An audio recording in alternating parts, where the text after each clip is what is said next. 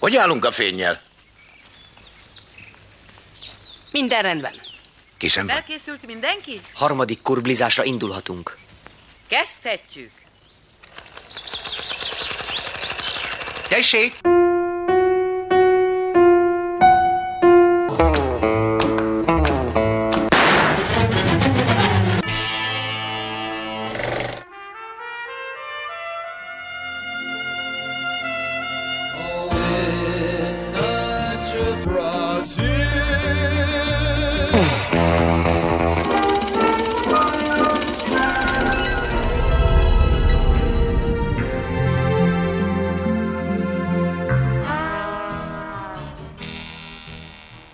Kurbli mai rendhagyó adásában a Verzió Nemzetközi Emberi Jogi Dokumentumfilm Fesztivált mutatom be.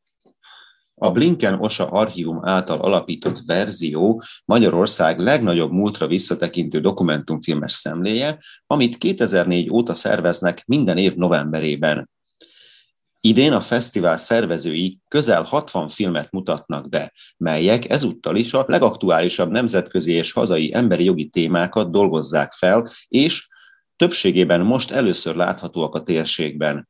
A 18. verzió filmjei, de felvételről a beszélgetések és kerekasztal programok is november 21-ig a verzió weboldalán elérhetőek. A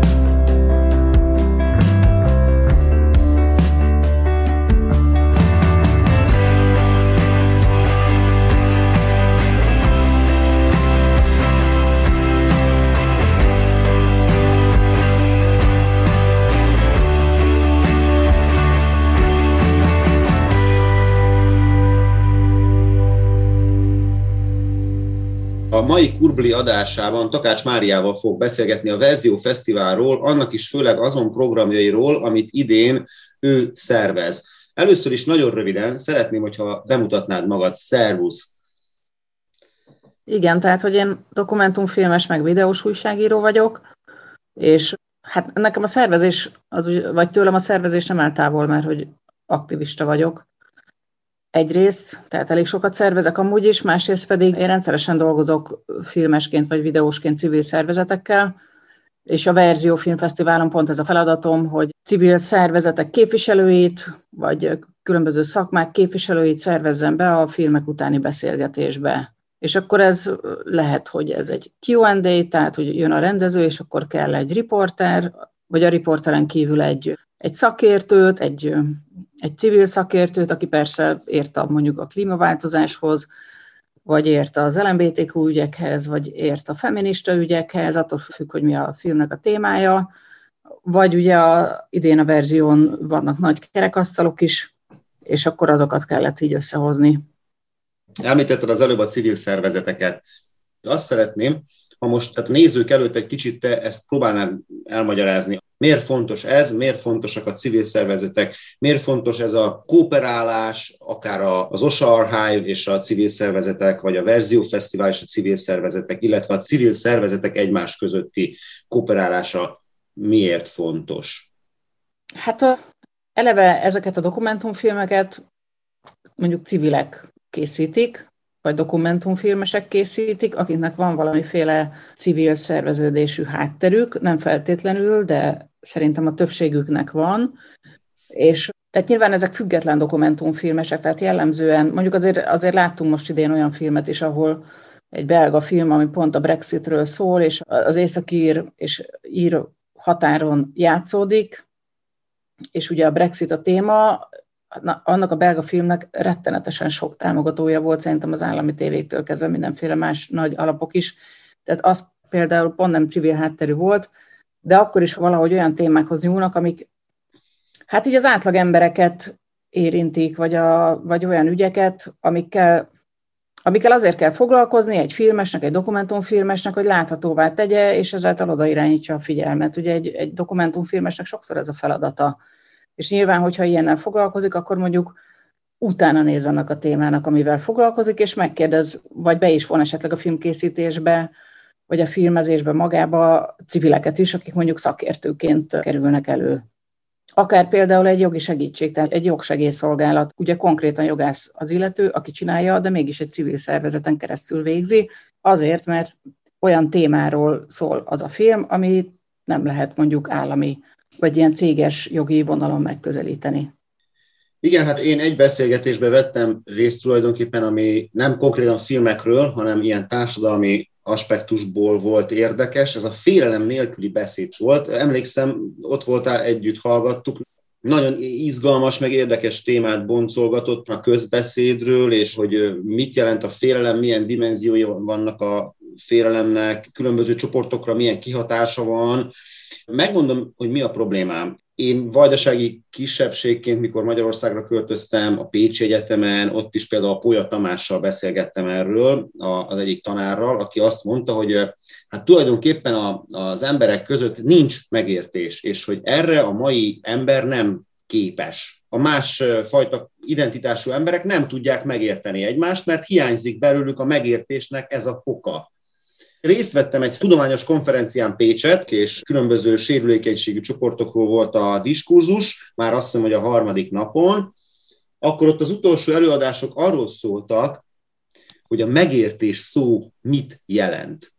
A megértés szót kezdték definiálni, és nekem ez volt az egyetlen egy problémám ezzel a beszélgetéssel, ami most is zajlott. Ugye a civileket képviselte a Pabdóra, meg a Molnár Áron, a Noár, az újságírók pedig voltak, hát maga Bojtár B. Endre, a Magyar Narancsnak a főszerkesztője, ő volt ennek a beszélgetésnek a moderátora, Dúl Szabolcs, a Telexnek az egyik főszerkesztője, vagy egy társszerkesztője, Józsa Márta, aki egy nagyon neves és tapasztalt televíziós és rádiós szerkesztőriporter, és Rév István, ugye az Közép-Európai Egyetemnek az igazgatója.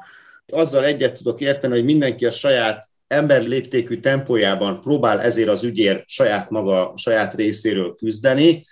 Kíváncsi vagyok a véleményedre. Hát nekem, amiről beszélünk, ugye a Félelem nélküli beszéd című kerekasztal, az kicsit másról szólt, mert egyrészt újságírók voltak a meghívottak, másrészt civilek, akit említettél Rév István, őre igaz az, amit mondasz, hogy ő hát nem is a szavakon lovagolt, hanem hogy ő így egyértelműsíteni akarta, hogy mi az, hogy félelem nélküli beszéd, és szerintem amiket mondott, azzal hozzá is adott a, a beszélgetéshez. Lement egészen odáig, hogy a félelem nélküli beszéd az, amikor őszintén elmondhatom a barátomnak azt, amit gondolok róla, annak minden következményével, vagy következményét viselve. Szerintem tök izgalmas volt, hogy ő ezt az aspektusát behozta ennek a kérdésnek, és igazából a beszélgetés szerintem arról szólt, hogy itt a civil szervezetek és az újságírók tehát a, függetlenebb újságírók hogy tudják egymást erősíteni.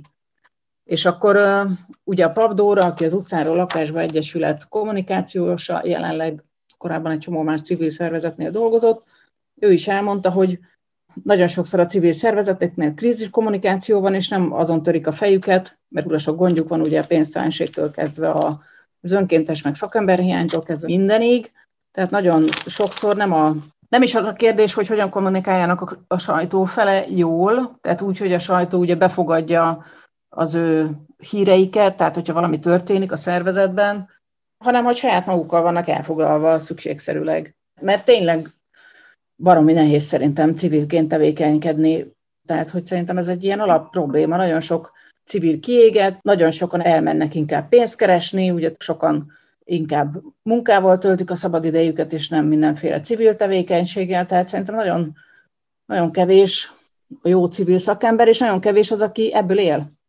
Tehát akár civil szervezeteknél is, aki nem csak önkéntesként csinálja azt, amit csinál.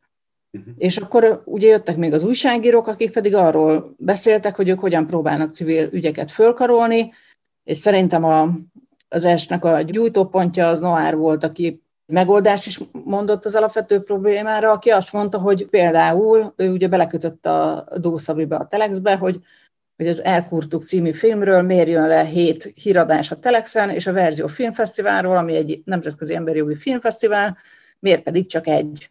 Tehát, hogy, hogy akkor hol vannak, a, hol vannak itt a súlyok, vagy hol vannak a, a határok, vagy, vagy mi az értékrend. Tehát, hogy, hogy mit, mi az, amit fontosnak tart, azon túl, hogy nyilván, hogy a nézettségre hajt mindenki az online térben. Uh-huh. És nagyon fontosat mondott szerintem a Noár, hogy amikor például lehoznak egy hírt egy tüntetésről, akkor ne csak annyira legyen, hogy XY felszólalt, nem tudom milyen szervezettől, erről és erről beszélt, hanem tényleg legyen ott, hogy ami egyébként általában a tüntetéseken el is hangzik ezektől a szónokoktól, hogy, hogy milyen megoldásra, vagy milyen cselekedetre hívnak föl, milyen cselekvésre hívnak föl a tüntetés után, tehát hogy mit kellene az embereknek tenni ahhoz, hogy változás legyen. És ezeket a, hát ugye angolul azt szoktuk mondani, hogy ezeket a call to action felhívásokat rendre lehagyják az újságírók. Pedig, hogy ez, ez nagyon fontos, hogy ezeket a tételesen és tudatosan kitalált mondatokat és cselekvés terveket igenis el kell juttatni az olvasókhoz is, nem csak azokhoz, akik ugye ott voltak a demonstráción. És akkor Igen. ebből is volt egy vitájuk, ami szerintem így jó volt, hogy, hogy, ez, hogy ez így kimondatott. Igen, ezzel én is egyetértek a Noárnak, ez, ez egy jó, jó észrevétele volt.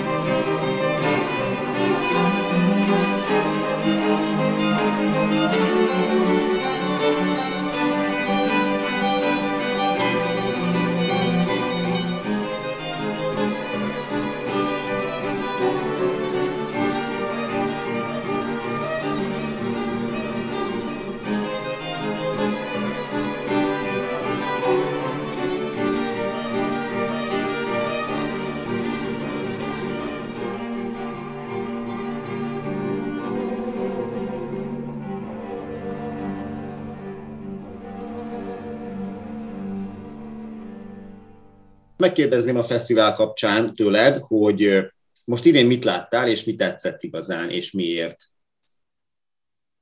Hát én a magyar filmek közül például mindenképp a, egyébként a két díjnyertest emelném ki, tehát a, egyrészt a Tóbi színeit, az nagyon kedves film, vannak szerintem hiányosságai, de nagyon, tehát önmagában nagyon kompakt, tehát amire a rendező fókuszált, az anya és ugye hát a végére non-binárissá váló gyermeke kapcsolatára, az, az úgy nagyon egybe van. Nyilván lettek volna még kérdéseim, hogy és a külvilág mindez mit szól, mondjuk a suli, persze oda nem engedték be őket, vagy a szomszédok, tehát egy ilyen nyírségben járt, vidéki Magyarországon játszódik ugye a film, és arról szól, hogy a, egy család harmadik gyereke felfedezi magában azt, hogy ő először csak, hogy a szexuális identitása más, utána pedig azt is, hogy a nem identitása más, és hogy ezt meg akarja változtatni, és ebben ez a család ő tulajdonképpen szeretettel végig kíséri. Azt mondta a producer a beszélgetés végén, hogy az egyik ilyen nagyobb csatornára föl fog kerülni, hát az ugye nálunk vagy a Netflix, vagy az HBO Go. Azt nem tudom, hogy nálatok lehet-e fogni valamelyiket. Azt hiszem, hogy van rá megoldás, igen. Aha. igen. És még mi tetszett? És a, nekem nagyon tetszett a Divák című film, ami elnyerte a közönségdíjat. Azt szerintem ugye az egy első filmes rendezőnek a, a munkája, Körösi Máténak, és szerintem az egy generációs film. Tehát, hogy három fiatal, ilyen 20 éves, sőt, igen, ilyen 18-tól 22 éves korukig kíséri őket. Mind a három csaj ilyen nagyon problémás, ugye először az a fontos nekik, hogy leérettségizzenek, de az is, hogy éljék az életüket, hogy megtalálják a saját karakterüket, vagy a saját identitásukat, és hogy, és hogy egyrészt ennek a nyelvezete is nagyon, nagyon generációs, tehát nagyon fiatalos, nagyon, nagyon sűrű, azzal, hogy ők barátok, illetve a rendezőt is befogadják ebbe a csapatba. Nagyon jól meg van találva a formai világa. Tehát az, hogy ez, ez például ez a selfie kultúra, ami abszolút jelen van a mai fiataloknak az életében, vagy az, hogy minden chatben mondanak el egymásnak, ezt nagyon jól be tudta építeni a filmnek a képi és nyelvi világába a rendező.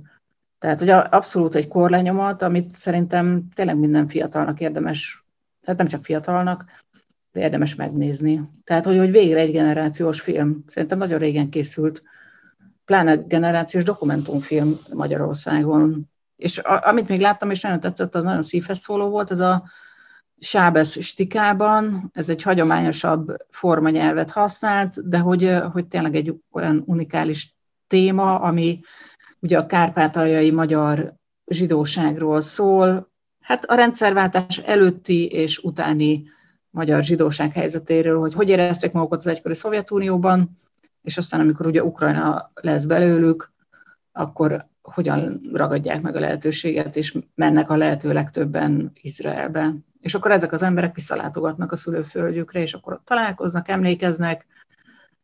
Szerintem abszolút ilyen hiánypótló. Tehát, hogyha a kárpátaljai magyarság életét dolgozunk fel, az is, de így, hogy a kárpátaljai magyar zsidóság életét, az meg tényleg még, egy, még inkább egy mikrovilág. Sajnos pont nem láttam, Igen. és majd megpróbálom megszerezni ezeket a filmeket. Még annyi, hogy te tudsz erről évközben vetítésekre, vidéken, vidéki városokban, például Szegeden lehet számítani? Most ha a verzió felől kérdezzük, akkor a verziónak szoktak lenni ilyen satellite vetítései, illetve most ez jó kérdés, hogy hogy neveztük az elmúlt években, egyrészt iskola verziónak, tehát van egy-két olyan film, amire megkapjuk az engedélyt, hogy forgalmazhassuk, leginkább oktatási célból, ugye általában azért az jellemző, hogyha valamit oktatási célra használnak föl filmeket, akkor az ingyenes, és mi annyival bővítettük ki, hogy filmklubok is megkaphatják ezeket a filmeket. Ugye nyilván mindegyiknek az a lényege, hogy filmklubokban lehessen vetíteni, iskolákban lehessen vetíteni ezeket a filmeket, tehát akár Szegeden, vagy akár tudom, Bakonybélen, és hogy legyen erről egy beszélgetés. Hű. Azt tudod, hogy nekem 2020. Igen. októbere óta heti szinten megy itt Szabadkán egy filmklubban, úgyhogy ha esetleg azt majd meg lehetne veletek beszélni, hogy akár Szabadkára is le lehessen hozni pár filmet, havi egyet szívesen bemutatnék, úgyhogy akkor majd valószínűleg kereslek benneteket ez ügyben. Jó, jó, jó, jó, tök jó ötlet. Jó, köszönöm a beszélgetést és a beszámolót a fesztiválról. Sziasztok, köszi a meghívást, nagyon örültem.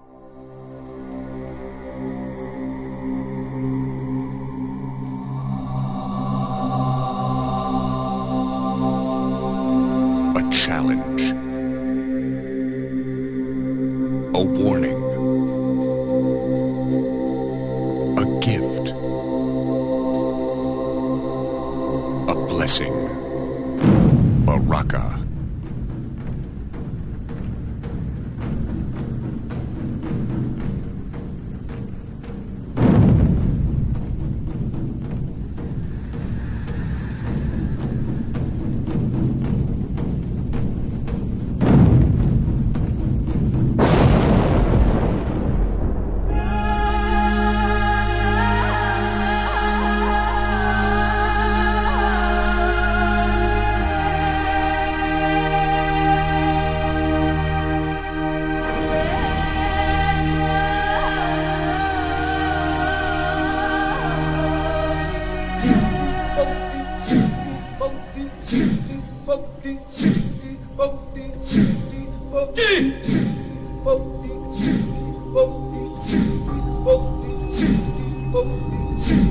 Yeah.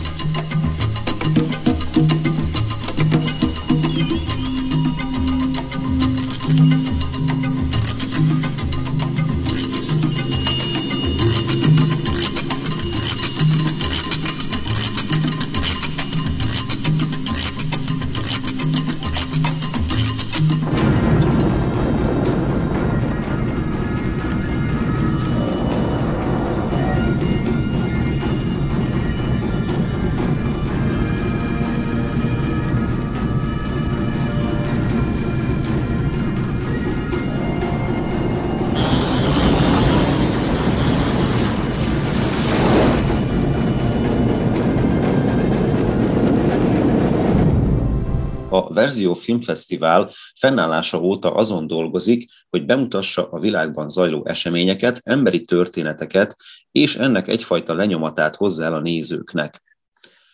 A dokumentumfilmesek minden történés ellenére továbbra is a frontvonalban dolgoznak, hogy bizonyítékokat gyűjtsenek a változásokról és kihívásokról, valamint rögzítsék a világ jelenlegi állapotát.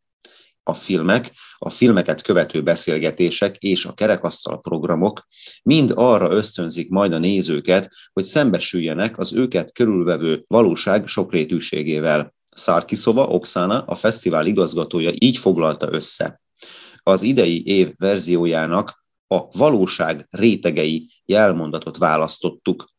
Hiszünk abban, hogy a dokumentumfilmek által hozott különböző látásmódok és tapasztalások segítenek minket abban, hogy minél többet fel tudjunk fedezni a körülöttünk lévő világból. A mindennapokban nagyon sok hírt fogyasztunk, mégis a legtöbbször felszínesen érnek minket ezek a hatások. A fesztivál idei filmjei segítenek elmerülni egy-egy témában, és emberi történetek által megismerni komplex folyamatokat.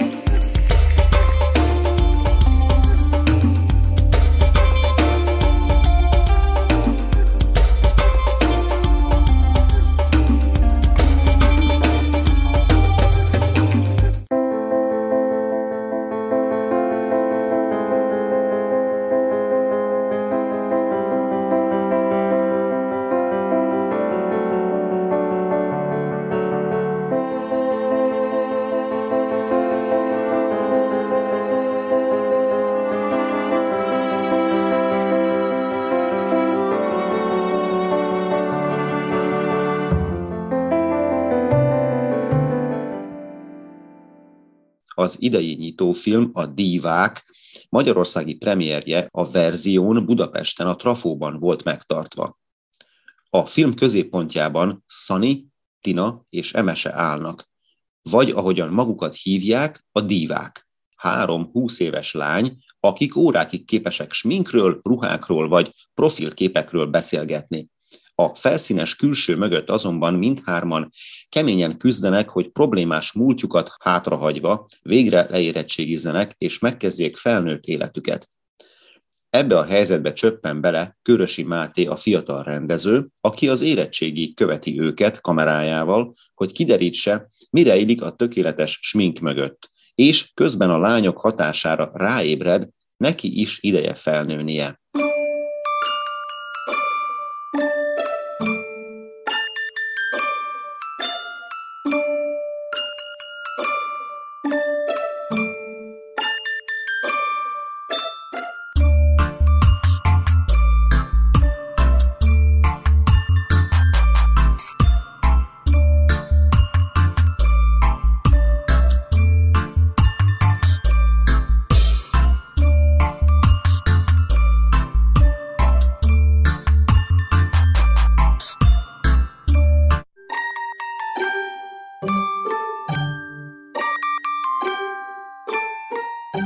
A 18. verzió alatt a nemzetközi, a diák és első filmes, valamint a magyar versenyprogramban látható filmek mellett a valóság rétegeit különböző témákba merülve ismerhetik meg a nézők.